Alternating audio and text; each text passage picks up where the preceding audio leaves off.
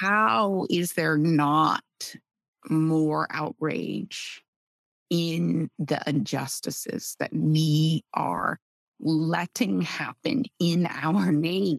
I'm trying to create a movement of radical empathy for mm-hmm. people that are in prison, for people aren't in prison, but they're caught up in the criminal justice system. They can't vote. They can't get public housing. They can't volunteer in their kids' school because of their criminal record. So, sharing stories like that's my book is about, I just want to create this sense that we really are all in this like criminal justice actually is impacting us all. And it might be your son or your nephew.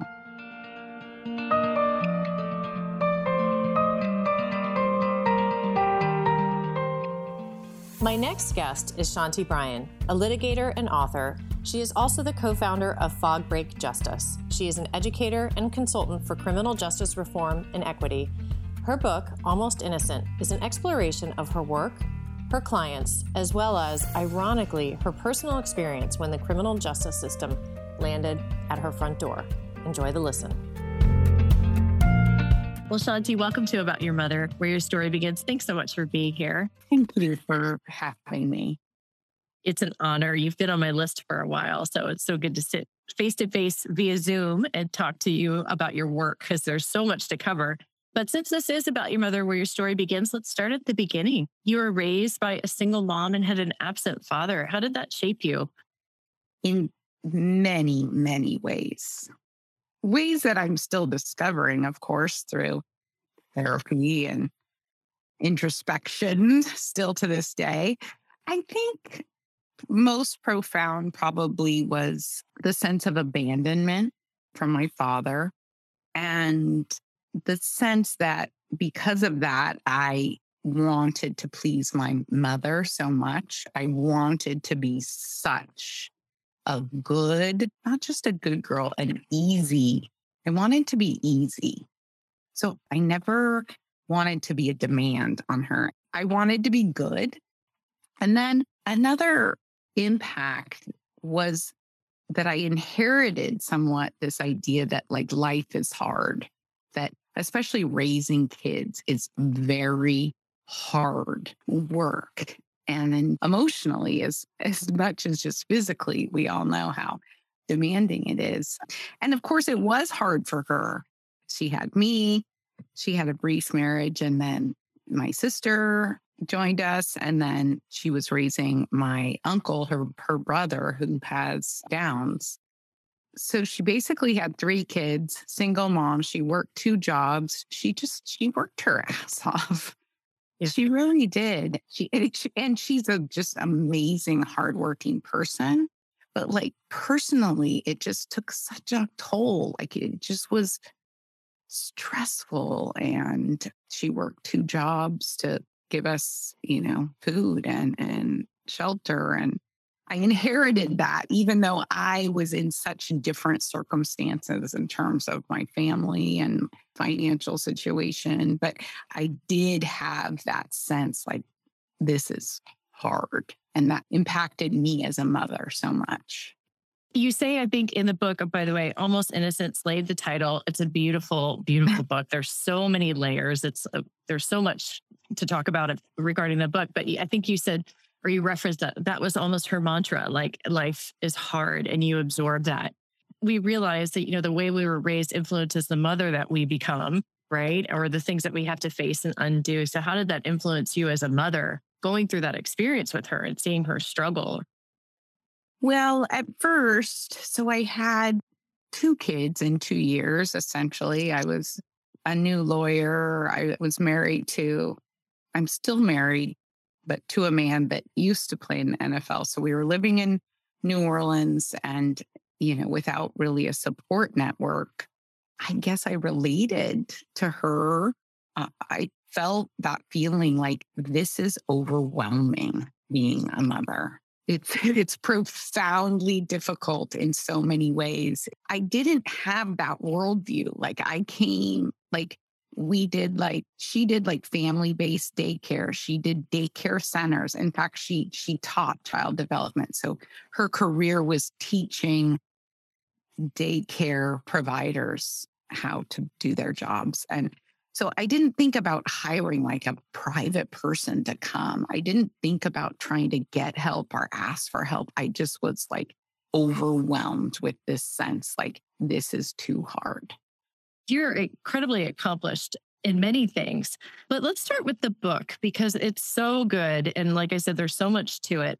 But the your book starts with this line. I your husband calls me, he says, I need a lawyer. So wow. And what were the questions that you were asking yourself when you began writing the book? What were the things that you were looking to answer? Well, he needed a lawyer because his company had just been served a subpoena. The Department of Justice was doing an investigation into a bid rigging scheme that had been happening really across the country, but in Northern California, where they're buying homes in auction and there's, you know, the bidders are paying each other not to bid and things like that. So my husband's company was involved in that and he got served the subpoena. So it was a profound moment because I am an attorney and I and was currently a criminal defense attorney at that time. And so it's sort of like the world kind of turned on its head in one moment. And so the question was, how is this happening to me? Why and how? Like, it, there's a, I had a sense, an ignorant sense, I guess, that like this was supposed to happen to other people. So, why and how was this happening to me and to us? And at the same time that that was happening, I was representing two young men. And I was an appellate attorney. And you'll find reading the book that our chances are crap, you know, on appeal, like you have no chance to win, essentially. But for some reason, these two men, I thought their stories involved such injustice. Um, Nick, one of them, was sentenced to 70 years in prison. He was the driver of the car, and the shooter was his passenger. And the shooter took a deal and was out of prison in 10 years. And, and the profound injustice of that was happening at the same time that, uh, that Doug's case was happening. And so the, the other question I sought to explore in the book is how is there not more outrage in the injustices that we are letting happen in our name, right? A criminal yeah. case is called People versus Nick. It's my name that we are sending Nick away to prison for 77 years, like a young kid. Yeah. And so those were the questions that I I I was I was looking to answer when I started writing the book. And that was, you know, 10 years ago. It was a long process. And some answers I found and and I guess some I didn't.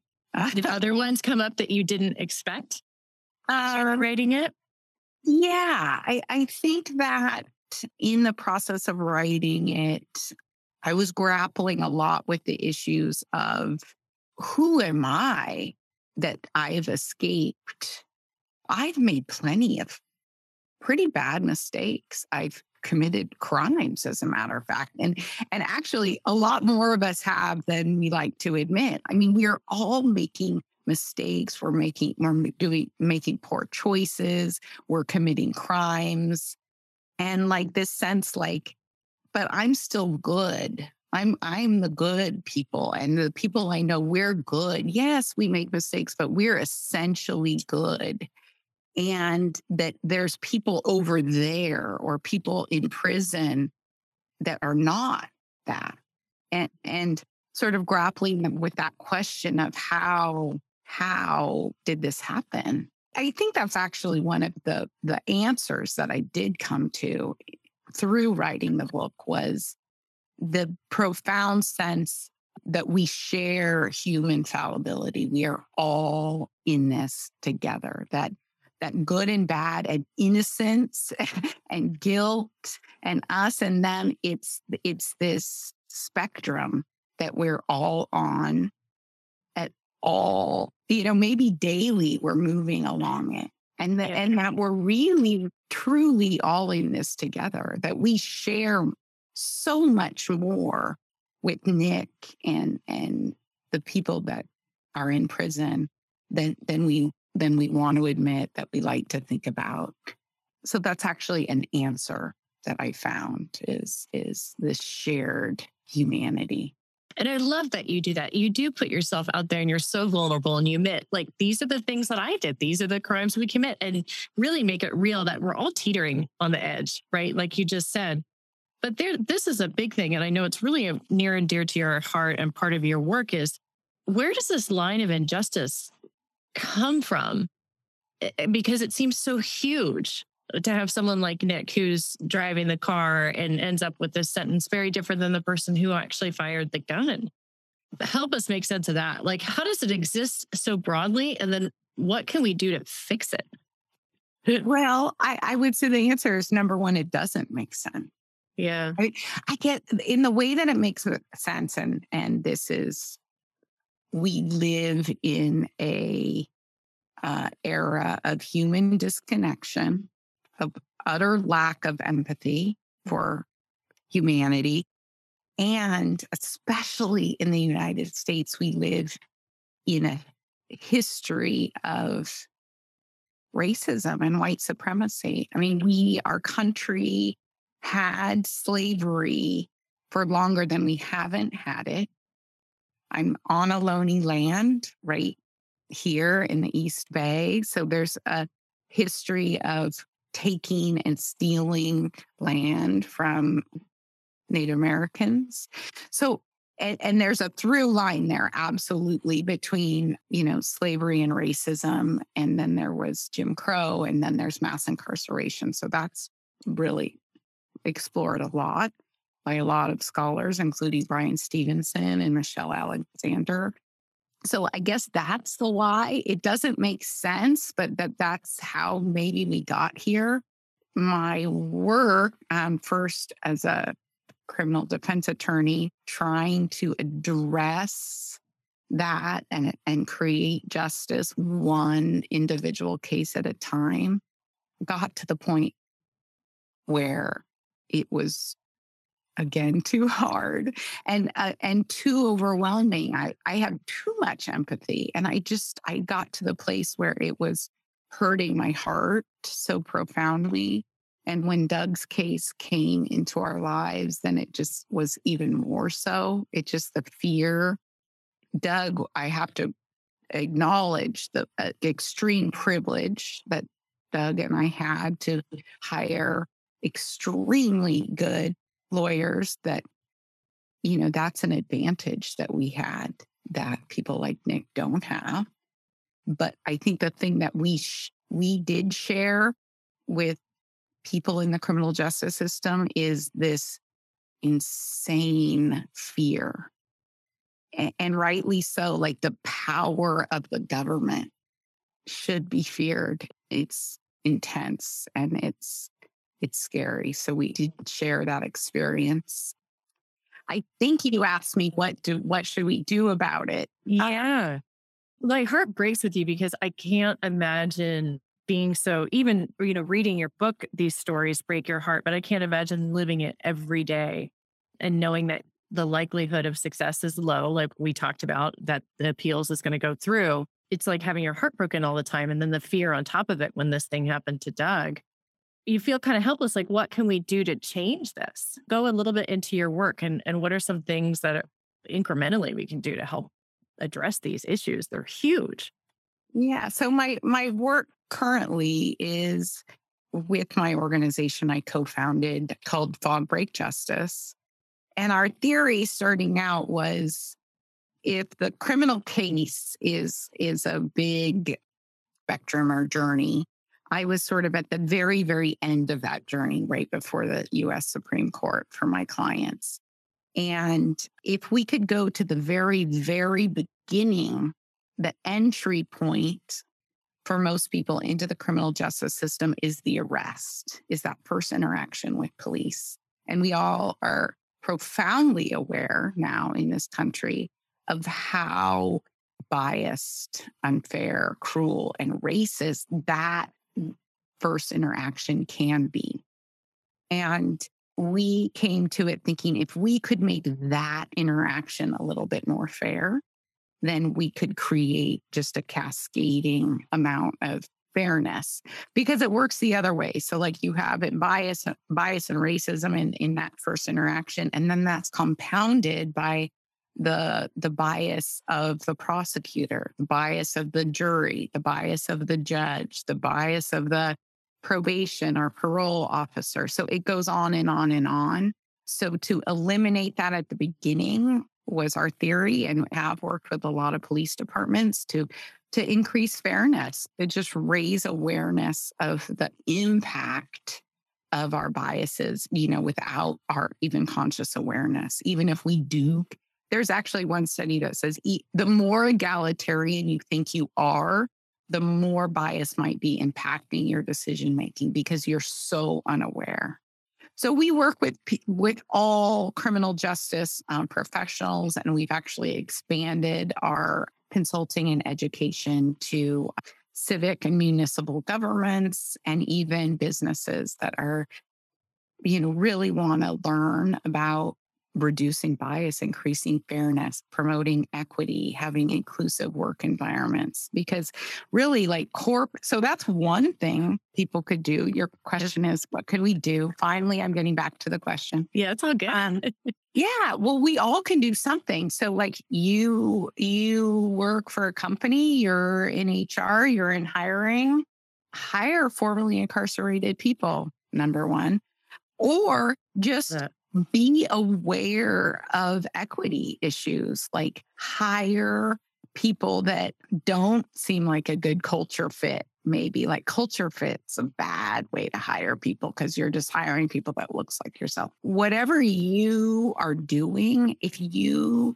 are anti-racist and you're you are caring about creating equity that impacts the criminal justice system but to be even like real, like, let's focus a little bit more, know who you vote for for DA.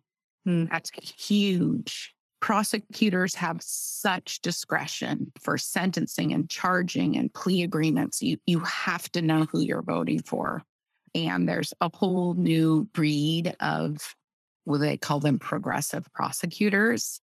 And I would say stay the course with the progressive prosecutors. Crime rates are going up but the, the science shows incarceration has zero to minimal impact on crime rates. So throwing people in prison, even when crime is going up, is not the answer.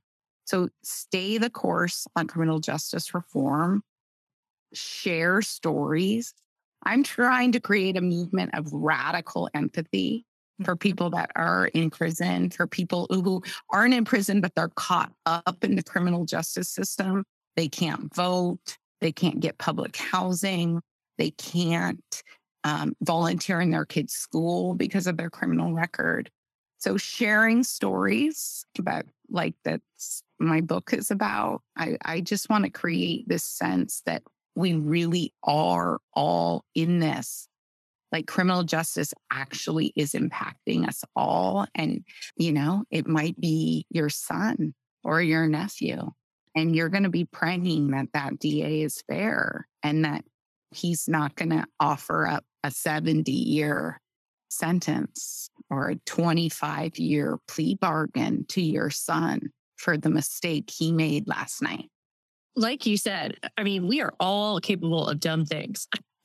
yeah. right. And we're making yeah. mistakes every day. The one interesting stat that you had was that 90, what was it? 95% of um, people take the plea deal. Yeah.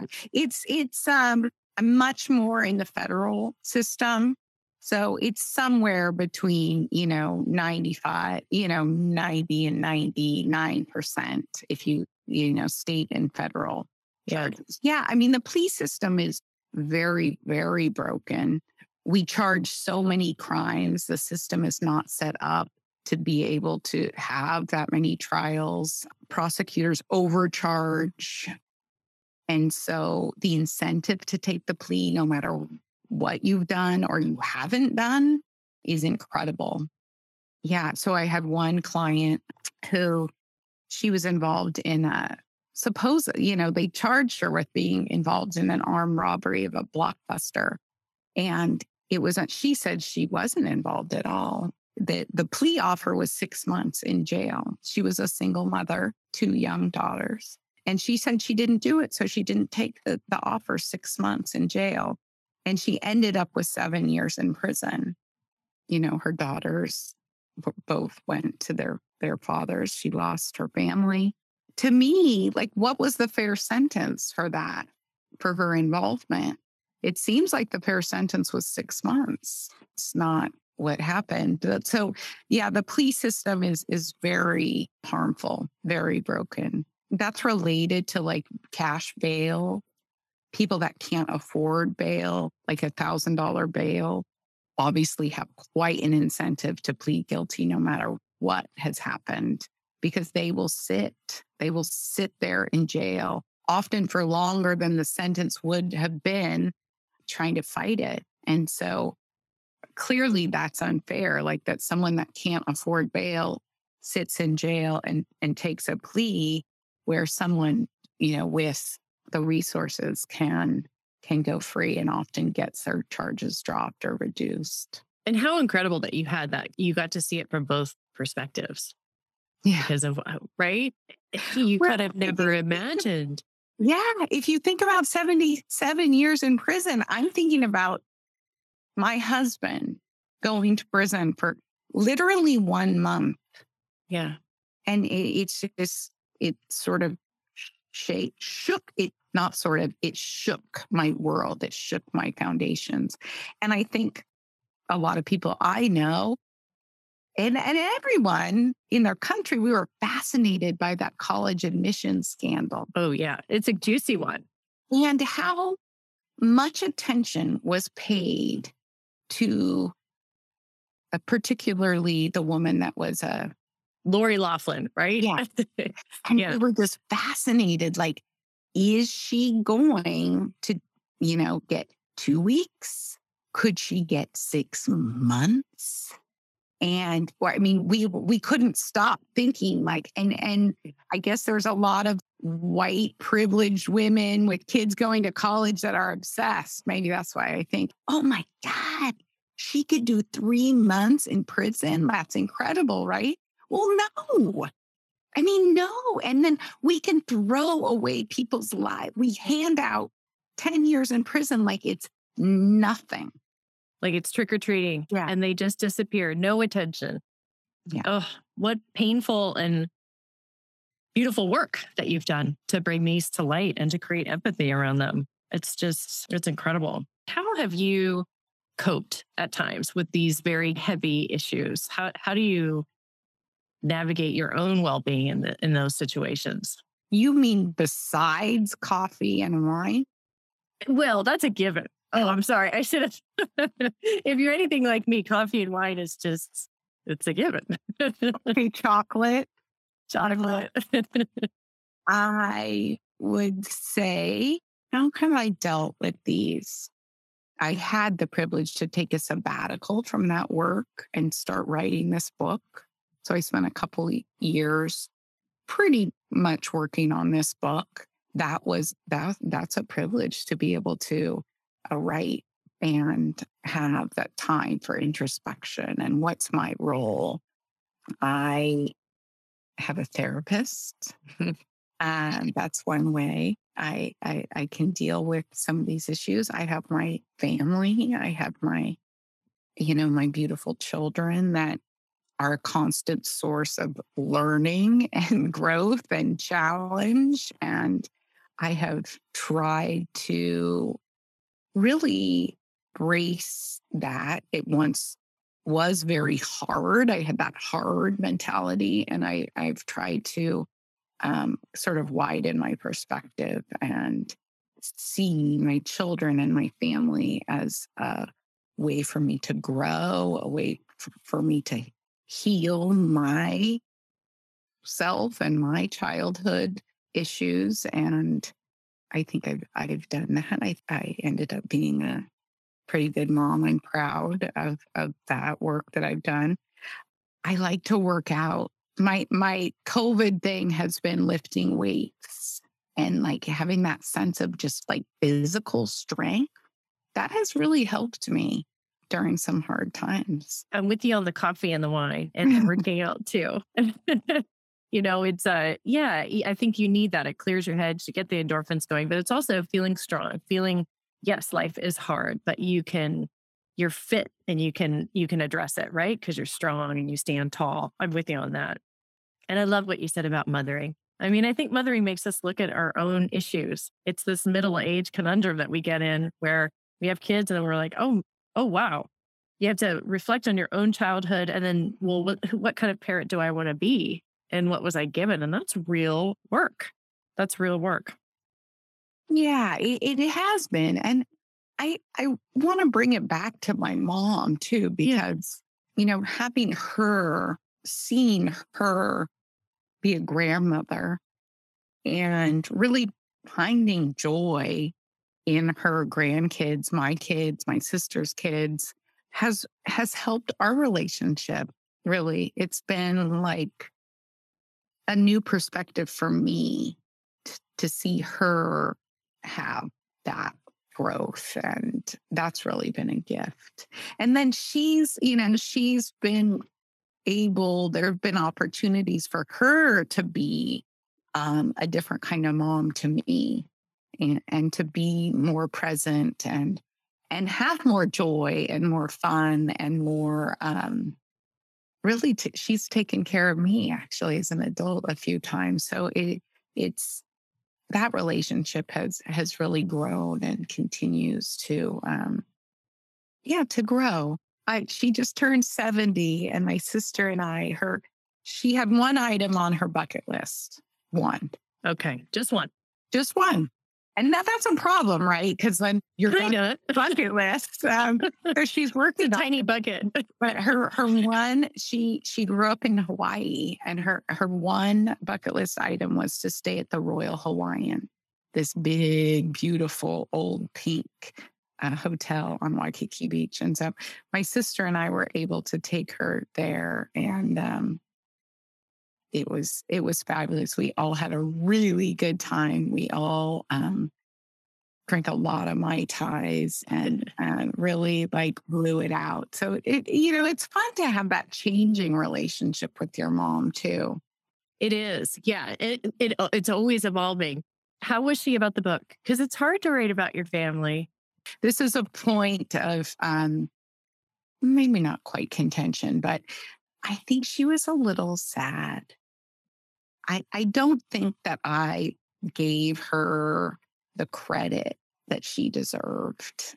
She comes across as being a little bit not permissive, but how how would you describe it? She's sort of um absent. There was a word you used. I mean, she's sort of like she wasn't very. She was consumed, kind of, with life.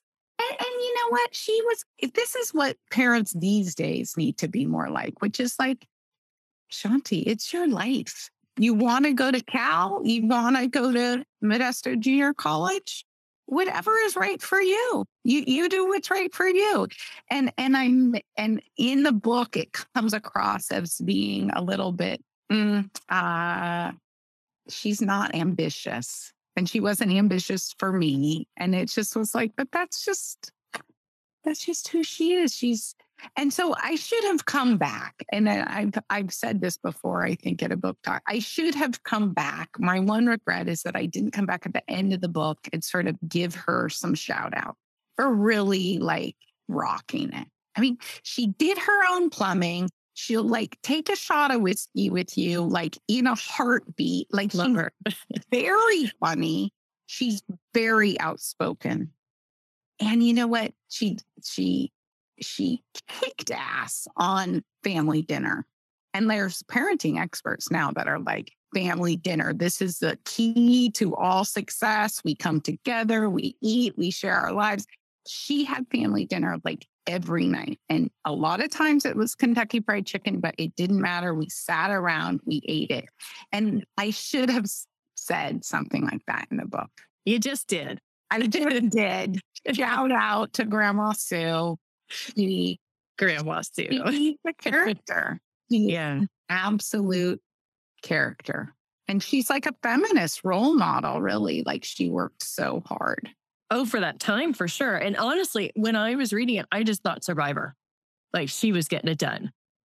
It wasn't easy, the setup that she had, but she got it done. And I think in some ways, maybe, maybe modeled it for you, which kind of drove you to be so successful and so driven in yeah. in being a student and your work and everything like that. That's kind of what I extracted. Yes, you're right. She she worked very hard. She had two jobs. She was getting her master's degree while doing the two jobs. She finally got a full-time job. Um, I was almost out of the house where she got benefits and and she did. She made it through, you know, she made it through. And my sister and I, she sent us both to college. We're both professional, successful women. We both have three kids. We both have good marriages. Even my uncle Steve Downs, he just moved out. She's an em- my mother is an empty nester as of like a year ago. Wow. Um, yeah. So he's still alive and doing great. And yeah, so she she not only survived, she she thrived through all of that. And um, yeah, that that was a role model for me. Continues to be like we're going to make it through some really hard stuff. So what's nice for you? Another book? That's funny. You should say that. No. Well, I mean, if I do, maybe I could be on again because it's it's going to be about being a wife and a mother and mothering and being a woman in this time of Me Too and I don't know, you know, miniature bra tops are coming back. And I, I just, it's, it's intense. It's so intense to be a, a wife and a mother and a woman right now. It and is. So that's what I, if I were to write a new book, that's what it would be about. Well, how about this? How about you come back and we'll talk about that stuff? We'll create our list of things and then that'll be a way because I'd love to have you back on the show. That would be awesome. Okay. Thank you so much for having me. Yeah. Thanks for sharing your story, all of it. It's so awesome. Thank you. Shanti's work reminds me of Bryan Stevenson, the author of the book and recent movie Just Mercy. Like him, she is a fighter of radical empathy and someone who is not afraid to remind us that we all are tiptoeing around potential criminal mistakes. Yet, the justice system doesn't always treat us the same. Go get her book, it will move you in unexpected ways. Until next time, stay curious and be well.